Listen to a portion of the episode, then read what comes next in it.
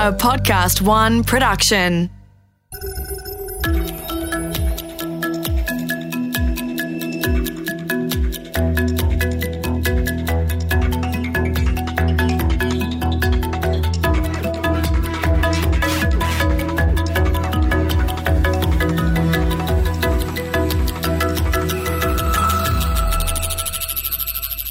Look around the world today. It doesn't really matter where you are. You could be in Australia or Canada or China, and you see people everywhere doing much the same thing staring into their smartphones.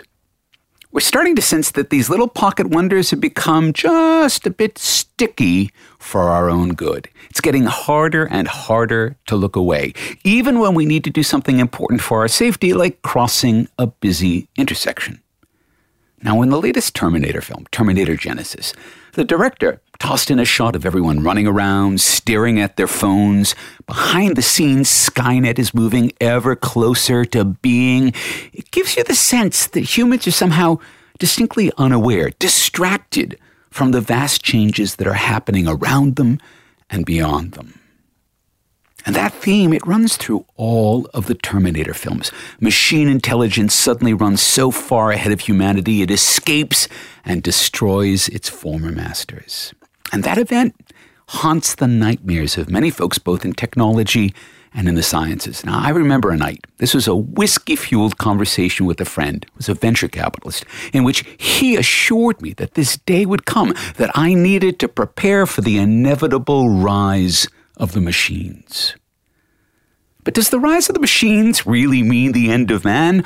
Or have we missed something important here about us? Good day, I'm Mark Pesce. The coming next billion seconds are the most important in human history as technology transforms the way we live and work. On this third series, we continue our conversations with some of the brightest minds shaping our world, charting our path as we voyage into an incredible future. A future where machine intelligence plays an ever greater role. A future that will be more intelligent and possibly more human. We're exploring the boundaries between ourselves and our machines on this episode of The Next Billion Seconds. There's a word we've never used on this podcast, at least I've never used it. It's one of those words that consistently generates more heat than light, and as a result, I've stayed away from it. But this word has become one of the major talking points in any discussion of the future.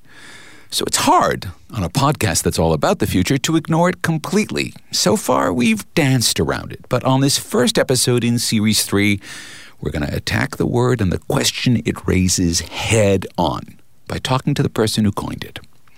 Vernor Vinge is one of the most awarded science fiction writers in history. A Fire Upon the Deep, A Deepness in the Sky, Rainbow's End, Fast Times at Fairmont High, and The Cookie Monster all won the Hugo. And that in any other case, with any other person, that would be enough. but Vinge is also a computer scientist, and over his career as a writer, he's combined what he understands about computation and its possibilities with his storytelling. Bookworm Run is a 1966 story about intelligence amplification, which is a topic we explored when we toured the career of Douglas Engelbart in 1968 when the world began. But that was only an early foray into something that would lead in 1993 to a brief but singular paper on the singularity. The coming technological singularity, subtitled How to Survive in a Post Human Era, launched a score of books, hundreds of TED Talks, and millions of posts. Google CTO Ray Kurzweil, he built a second career after being a serious inventor as a documentarian of the singularity, and he's not alone. Books like Homo Deus and The Inevitable offer visions of a future where we've passed through a definitive and irreversible transition point into something else. But before we get into that very meaty topic, there's one other reason to have Vernor Vinge on this show. In a diagram on the opening pages of his novel A Deepness in the Sky, he gives a map of various units of time as counted by spacefarers who have no cycles of days or seasons or years to use as measures. Instead, they measure time in seconds. A kilosecond, that's about 15 minutes. A megasecond, that's just about a fortnight.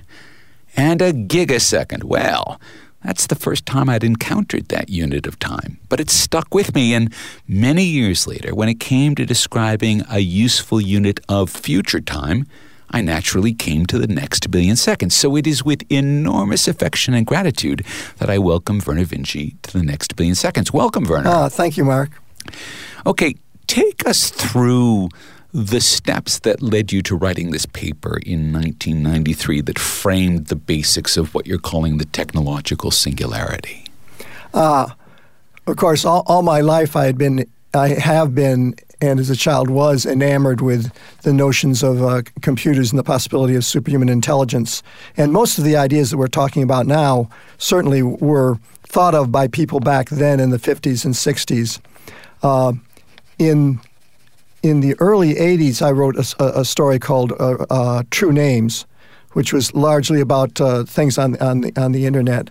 Uh, and Marvin Minsky at MIT, together with Omni Magazine, in, invited me and some other science fiction writers uh, to an artificial intelligence conference at Carnegie Mellon. And that was in, in 1982, I think.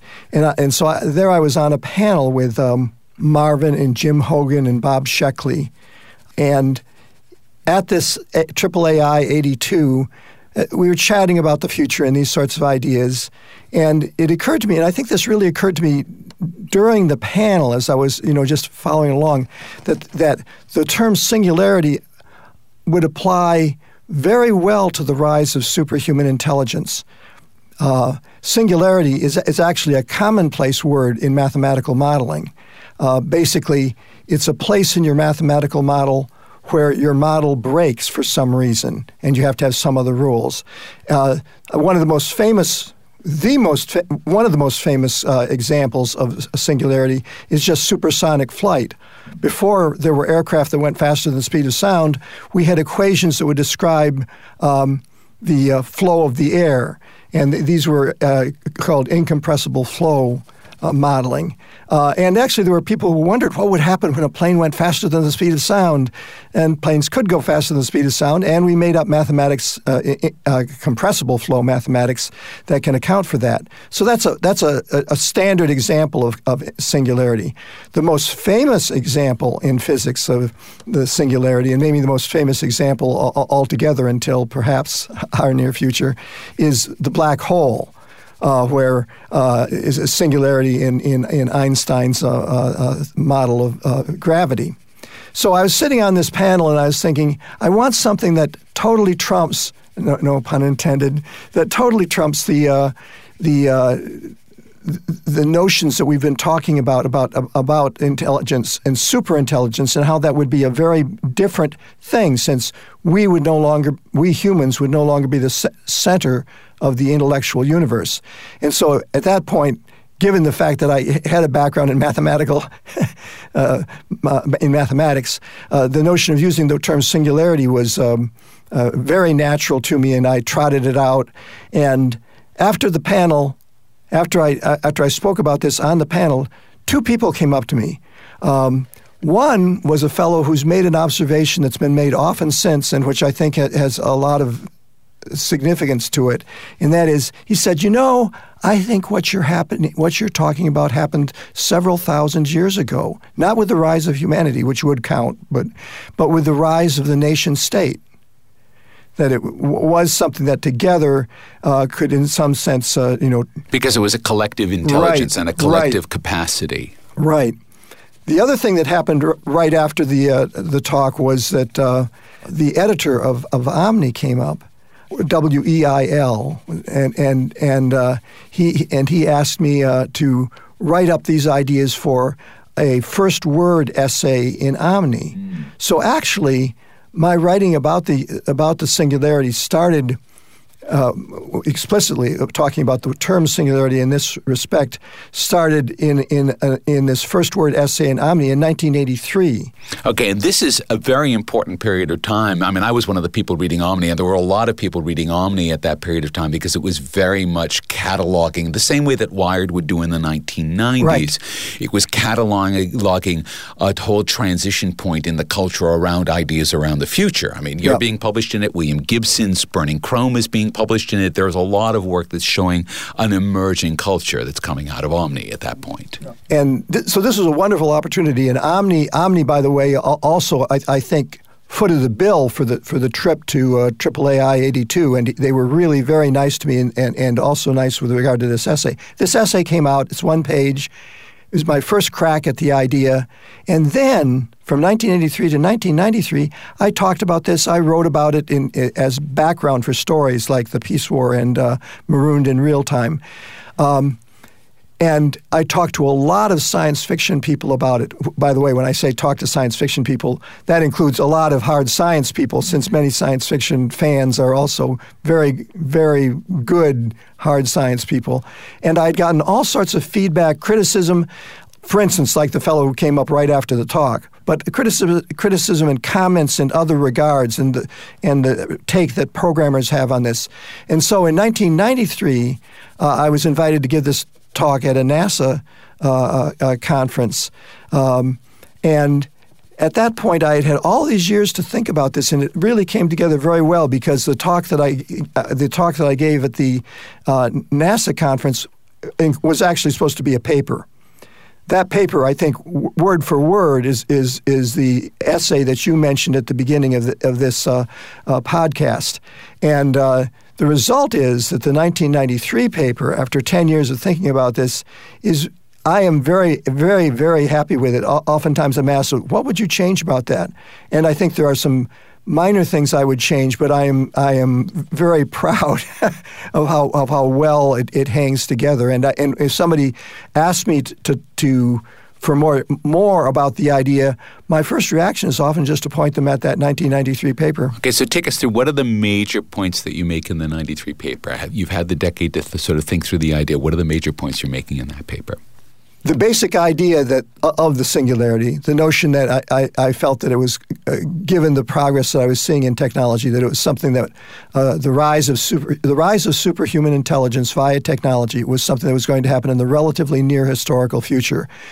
Beyond that, there's the notion that I saw that there were several different scenarios for getting there. Uh, there's the standalone supercomputer idea. There is the network of humans and their computers put together. That's I put that as a separate uh, category. And then a third category was um, the notion that individual humans collaborating with isolated computers could, in, in, in fact, have a form of intelligence amplification. Intelligence augmentation, by the way, is a term for, I think, pretty much the same thing that has been used before. The term I used in the paper was intelligence amplification. Yeah, and Engelbart would have used augmentation. You were using amplification, but yeah, they're really I, I the, two sides right. of the same coin. Yeah. Uh, and and the, the story that I'd written back in 65 or 66 about the chimpanzee fitted with that um, uh, very well. And it also was attractive to me, and I think a, a lot of people at the time, uh, as an alternative to being taken over by the robots. Mm. Although, as oh, let me go through the rest of the, the list. The next one was biological enhancements of human intelligence. Mm-hmm. And then one that is not on the bulleted list at the beginning of the paper, but is in the paper, is the notion that that uh, embedded uh, embedded computers in network systems could create something that would be very like the notion of animism, whereas the, where the environment itself wakes up. And we have a word for that nowadays. It's called the Internet of Things. Gotta say. Uh, so there are those five. Alexa, fire the missiles. Right. So there are these five um, paths, and the notion of which is the safest path for us. Uh, in fact, one of the things I did in the paper is for the the main points I went down and sort of illustrated how each of them could have terrible, terrible, for humans, for normal humans, could have terrible outcomes. Even, at, unfortunately, the intelligence amplification uh, uh, route. So those were the main issues and track plan of the paper in 93. Okay, so that's now very nearly a billion seconds ago, very nearly 30 years. You know, we're talking sort of 26 years, 25, well, 25 years since that, that, that paper came out. What have we seen? I mean, I, I, I think that you, you got the basics right there. There there isn't a significant I, I, don't think we'd point to any of those and say that there's anything wrong about any of those, but they do seem to be happening at different rates. Mm-hmm. Biological augmentation is turning out to be difficult mm-hmm. because hu- making humans smarter is just innately making a human smarter through biological means is turning out to be Right. Difficult.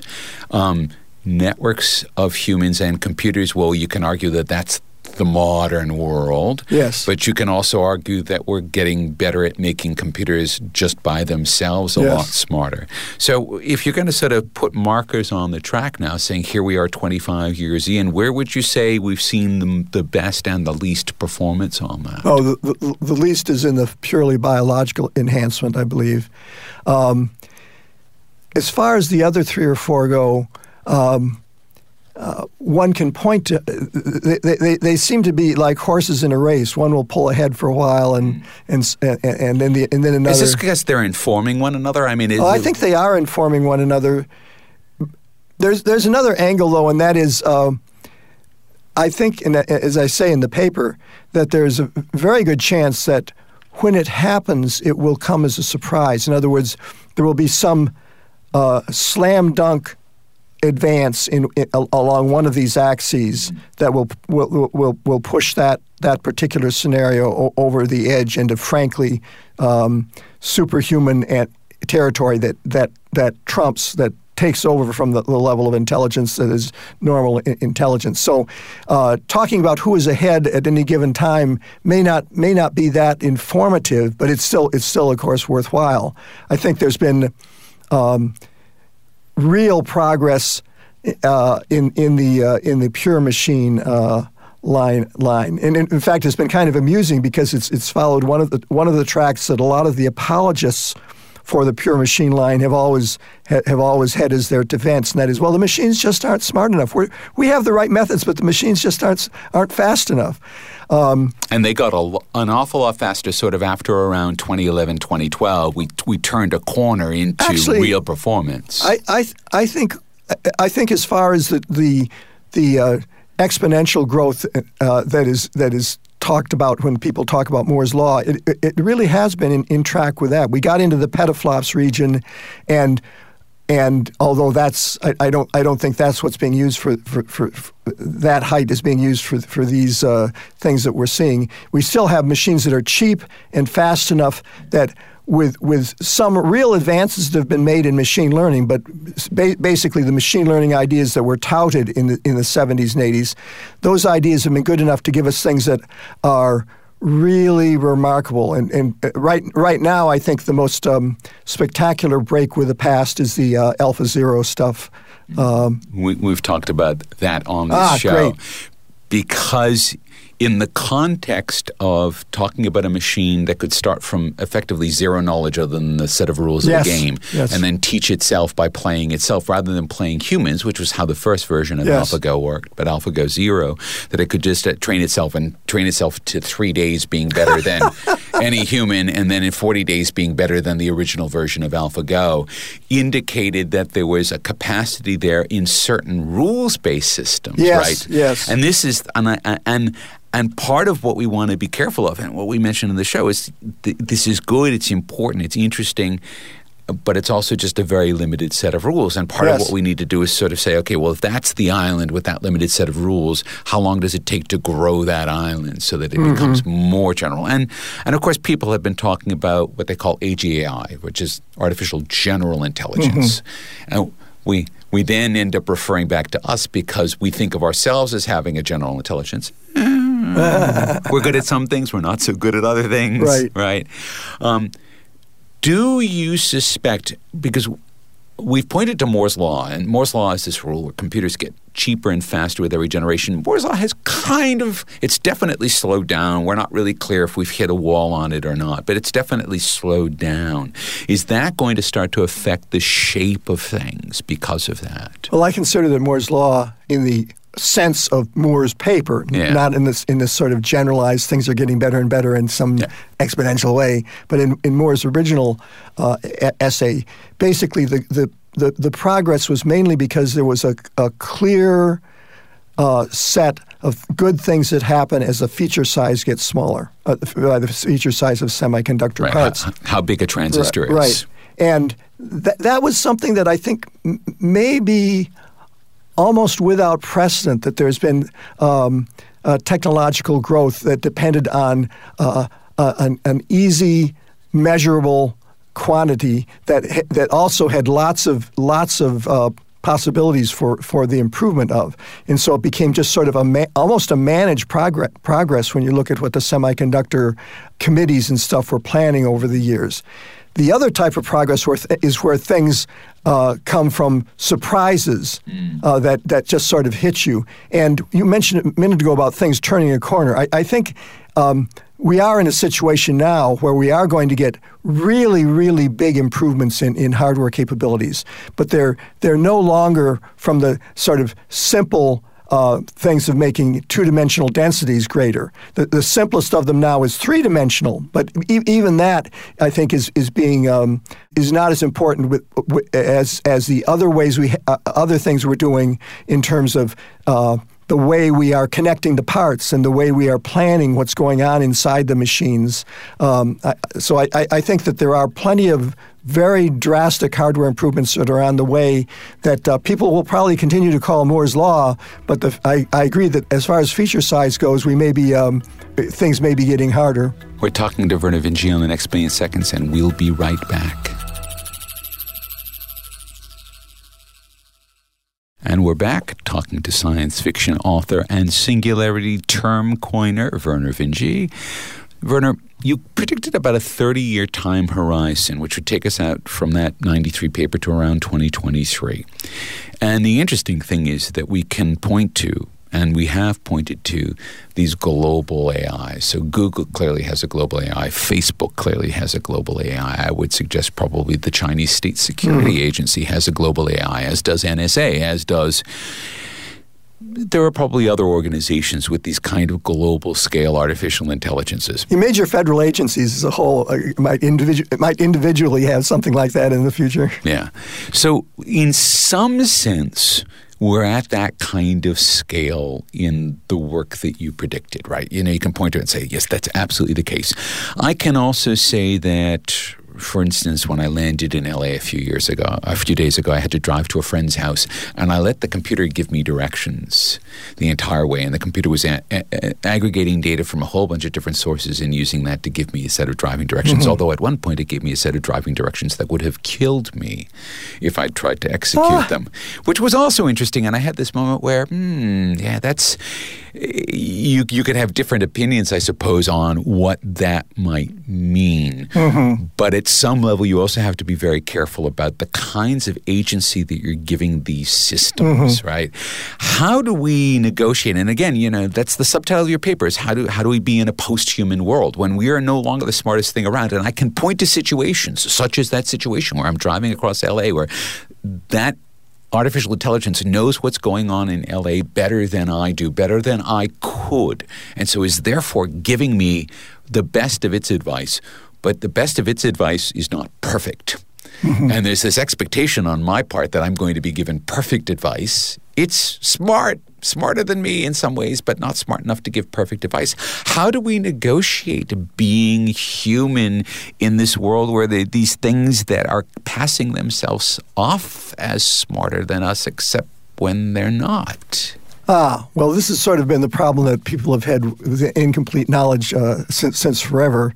Uh, you're still being uh, optimistic, I think, in your talking because everything you said in, in, in your in your discussion of your unease was positing that um, the powers you're dealing with are not malignant. Oh no no no! It could have easily cost me to drive directly into traffic. No no no! I was, I, I was across. You're being nice. As this was happening, I was across that. Mm, this could go very poorly. Right. Well, th- this this sort of concern is is actually, I think, one of the or the main driving thing behind behind the uh, enthusiasm that a lot of people have for intelligence amplification. Um, friend of mine. Um, Hans Moravec, mm-hmm. I think, summed up the the view of the proponents of uh, intelligence amplification very well when he said, all this talk about the universe becoming, uh, excuse me, the, the world becoming unknowable and this exponential change in intelligence that is leaving us humans far behind. You know, it doesn't apply so much if you are being uh, augmented or you are amplifying the intelligence. In, the, in, that, in that case, you become intelligent, intelligent along with the process, and your self awareness grows with the uh, added capability that, that you have. And so he says, um, for me, he, sa- he, he, he went on, the idea of things become um, unintelligible because of this progress is nonsense because I intend to ride the curve. And um, so, as the goalposts are moving, you're moving with the goalposts, right? And this this um, I, I, I, think actually makes a, a there's I, I, think there's a lot of sense to this. It, it, it, I think it's it's very very good uh, way of looking at it. At its most optimistic, it um, it still raises a problem about the further future. In other words, if you could imagine your essence as being this shiny blue ball, you know, that glows, and that's you, um, when you have the addition of writing, mm-hmm. that added a, a sort of a, a little greenish uh, surface to this uh, this blue ball, and it made made the people who know how to read and write uh, more more intellectually powerful. Now, with uh, the beginning of the co- of the computer age, we have larger and larger uh, our self is a larger and larger thing. Um, eventually, years or billions of seconds from now, um, the you could imagine that the um, green addition is millions of times greater than this little blue uh, uh, ball, and um, uh, it's sort of the, the notion of what, what becomes you is now diluted in a very very large uh, volume, and uh, it's it's it's um, still probably fond of you, but probably the ensemble is probably fond of you in the same way that you are fond of the zygote that became you. So this is the you know that off off quoted line that the AIs of the future will keep us as pets. Ah, not not not quite. I think the, the, the, metaphor with you and your zygote actually makes more sense. All right, so that this is the full. So your zygote is you after you've gone to about sixteen or twenty cells when you've divided up enough. Yeah. Uh, right, the, the initial fertilized egg and then the, the, the first part of it. You probably understand that critter as well as it understands itself. On the other hand, you and you are everything that it was, mm. but you are so much more and you and so you don't regard it as a pet, but you regard it fondly in, in, in a way that you, you can only be appreciated with the, the notion of self awareness and identity. So, if we were to pop back that billion seconds, so to take us to the late 1980s, which is a world effectively without the modern internet. I mean, it, it exists, right? But there are very few people using it. I think you and I were two of those yes. people. But there are very few people using it. And Tim Berners Lee is just doing the very first tests on the, the web and, and all of this. In fact, he's, he's writing the paper that will lead to the web right about now. If we take our minds back and the way we think back and the way we use data back, is that then bringing in this whole green sphere enormously? In other words, have we seen over this last billion seconds, this last 30 years, because of the way we've situated ourselves in networks and because of the way we're now using the smartphone as that interface that keeps us constantly connected to one another and to all the data in that network, is that already what we can see us leaning into? And is, I guess, follow up, is that the reason why we don't want to let the smartphones go even when when we're walking across the street in traffic. I think that's clear evidence of progress in the in this in the that, that scenario that uh, depended on people plus computers as, as an ensemble uh, uh, sort of a thing. By the way, back in that time that you were talking about in the early '80s, it was it was very intriguing that you know I think a lot of people knew the sorts of things that would be coming down the pike, and they were speculating madly on exactly how how it would come out. And uh, it, was, it was amazing to see the various chunks fall into place and, and, and the way that, that um, things turned out. Uh, well, it's interesting. I mean, you, you go back and watch the original iPhone introduction. Steve Jobs spends 90 seconds on mobile Safari, right? That's it. It's just like, oh, yeah, we got the web on here. Actually, as it turned out, that was pretty much the entire ball game because it wasn't so much the web, but it was all the things that would start to come through. But he still thought he was giving you a phone, right? Not a connection to the global corpus of knowledge and all the other people and all this other stuff. So even the people who were creating that, as the pieces are falling into place, don't see the pieces falling right. into place. Right. And I, this, I think this goes back to your idea of surprise. You're right. right. When we when we get to something like this, it will be surprising, not because we couldn't see it coming, but because we weren't looking. Right. I think I think also that. Um, by the way, I don't think we are there yet. Uh, but I, I, I, think that um, post singularity ha- has has a feature that um, is at a greater level of novelty. Uh, for instance, imagine that you wanted to describe our world to a person from 1890, in, from, from say, a, a, European or a, or a, person from J- Japan, uh, you know, s- someone who's you know ha- has has seen a lot of what's going on in the world. Mm-hmm. Um, you could explain our world to them. They might not believe everything you claimed about what we can do, but they would understand what you were saying. Um, on the other hand, if you tried to perform this exercise with a goldfish, you wouldn't have you wouldn't have any success. You wouldn't have a common language. So you are right. You, you wouldn't. You, you, might have a common language, but it's the goldfish's common language which is limited. Um, so that's the difference that I see between pre-singularity and post-singularity. Uh, so for for that reason, I, I think that uh, that that's kind of a, a, good metric to hold up to what, what you're talking about is how hard it would be to explain this to a non-enhanced uh, person from 1890 or from 1940. I, I guess the question there is, will we know when we have that language or will because we're always going to be thinking back to that person from 1890 we won't be able to conjure them up. And so we'll always be thinking of them in the terms of whatever system of thought that we have. Will we always look back down and go yeah, we can still kind of talk to that person. Or will we ever have a point where we go those people are just alien. Because you can go all the way back in history. And i always point to lysistrata which is one of the first major works of greek theater. And it's this play about the the the Spartan war and the Athenian husbands are withholding sexual favors from their well the Athenian wives are holding sexual favors from their husbands in order to stop the war. And the play is basically one long dirty joke. But you can look at this play in translation and go I understand those people. I could have a conversation with those people.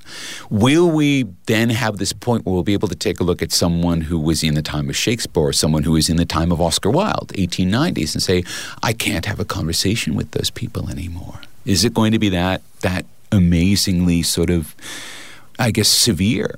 I think uh, actually that it's it's more extreme than that. That um, post singularity, the, the, the, the, people there will, will be able to undertake with a conversation with you and me. Mm. Um, perfectly well from our point of view.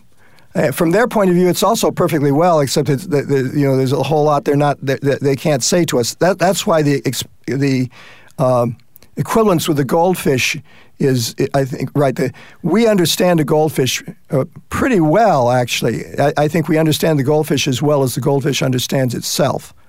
Uh, the other direction is not so much, and, and we and, and there's all sorts of things that we cannot explain to the goldfish.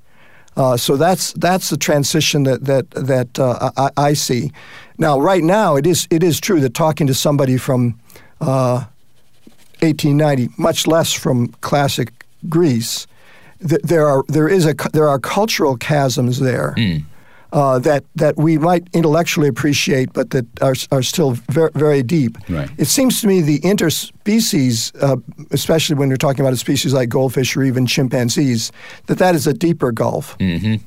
Absolutely, because there's a there's a whole sort of embodiment of culture that comes from being in a different body that we don't see because we only talk to people who roughly have the same body plan as the rest of us. All humans basically have the same gene pool we're working from, and when you start to depart from that, language becomes harder. All right.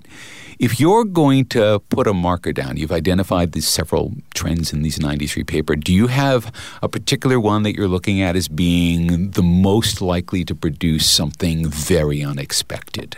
To me, I take this question as not to which is the most necessarily the most likely, but which would be the most unexpected if it if it happened. All right. So, what's the most unexpected of the unexpected then? Yeah. Uh, IoT, I think the world waking up would be um, would be would be pretty uh, uh, uh, abrupt and unexpected.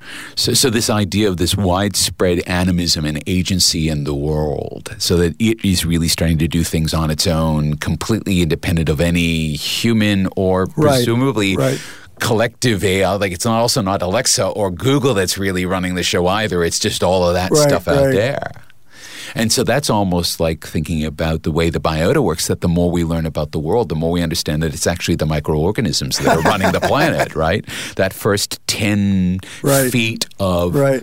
earth in the Right. ground. So I'm not claiming that that is, the, the most likely thing that's going to going to push us over into the singularity. But I'm just saying that would probably be the most shocking and surprising uh, thing. The intelligence augmentation would be would be pretty striking if it if it happened that way, since you'd get these individuals who would be very very a- able to you know essentially play everybody else uh, like uh, like puppets.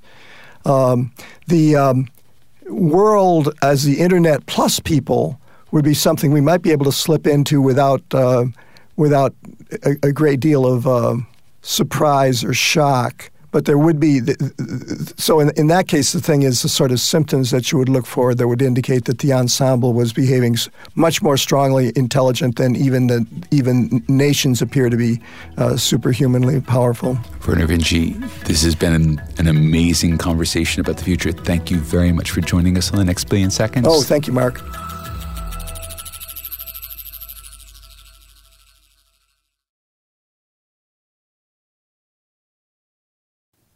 Back in 1965, an electrical engineer named Gordon Moore wrote a short paper in which he predicted the cost of manufacturing transistors would drop on a mathematically predictable basis 50% every 24 months. Now, by the 1970s, this had become known as Moore's Law, and a lot of semiconductor firms, including the one that Moore co founded, a firm called Intel, well, they built their business plans and their product strategies around the predictions of Moore's Law, and it worked for 50 years. From 1965 to 2015, Moore's Law delivered more and more for less and less until these days, our smartphones often contain a trillion or more transistors.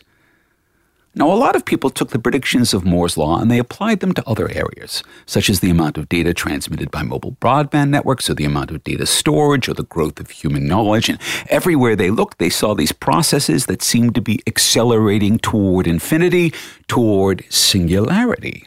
And a lot of people, particularly a fair few of my futurist peers, they've made all sorts of assumptions predicated on that acceleration. They've written books, they've given talks, they've all pointed to these hockey stick curves as things bend toward infinity, and then they shout, The singularity is near.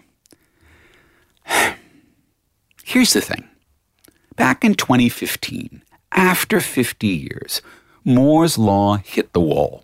We'd gotten so good at making transistors, they were only a few atoms across. The world of individual atoms, that's a quantum world.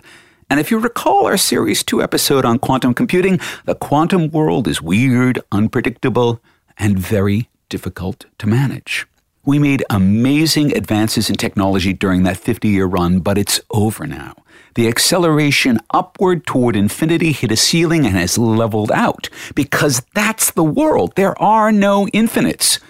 All our singularities tell us more about the incomplete nature of our own understanding than about the nature of the universe. So the next time you hear someone promise an incredible infinite future because of some sort of singularity, keep in mind that there are always limits, and that's actually a good thing.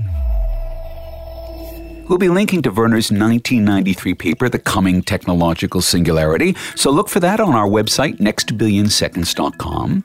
Has our conversation gotten you to thinking about the relationship between humans and machines? If so, we'd like to hear from you. Drop by our website, leave us a message on LinkedIn, tell us what you want to know about the future. We'll do our best to bring it to you in a future episode. In our next episode, we'll premiere a brand new series all about the future of automobiles, the next billion cars.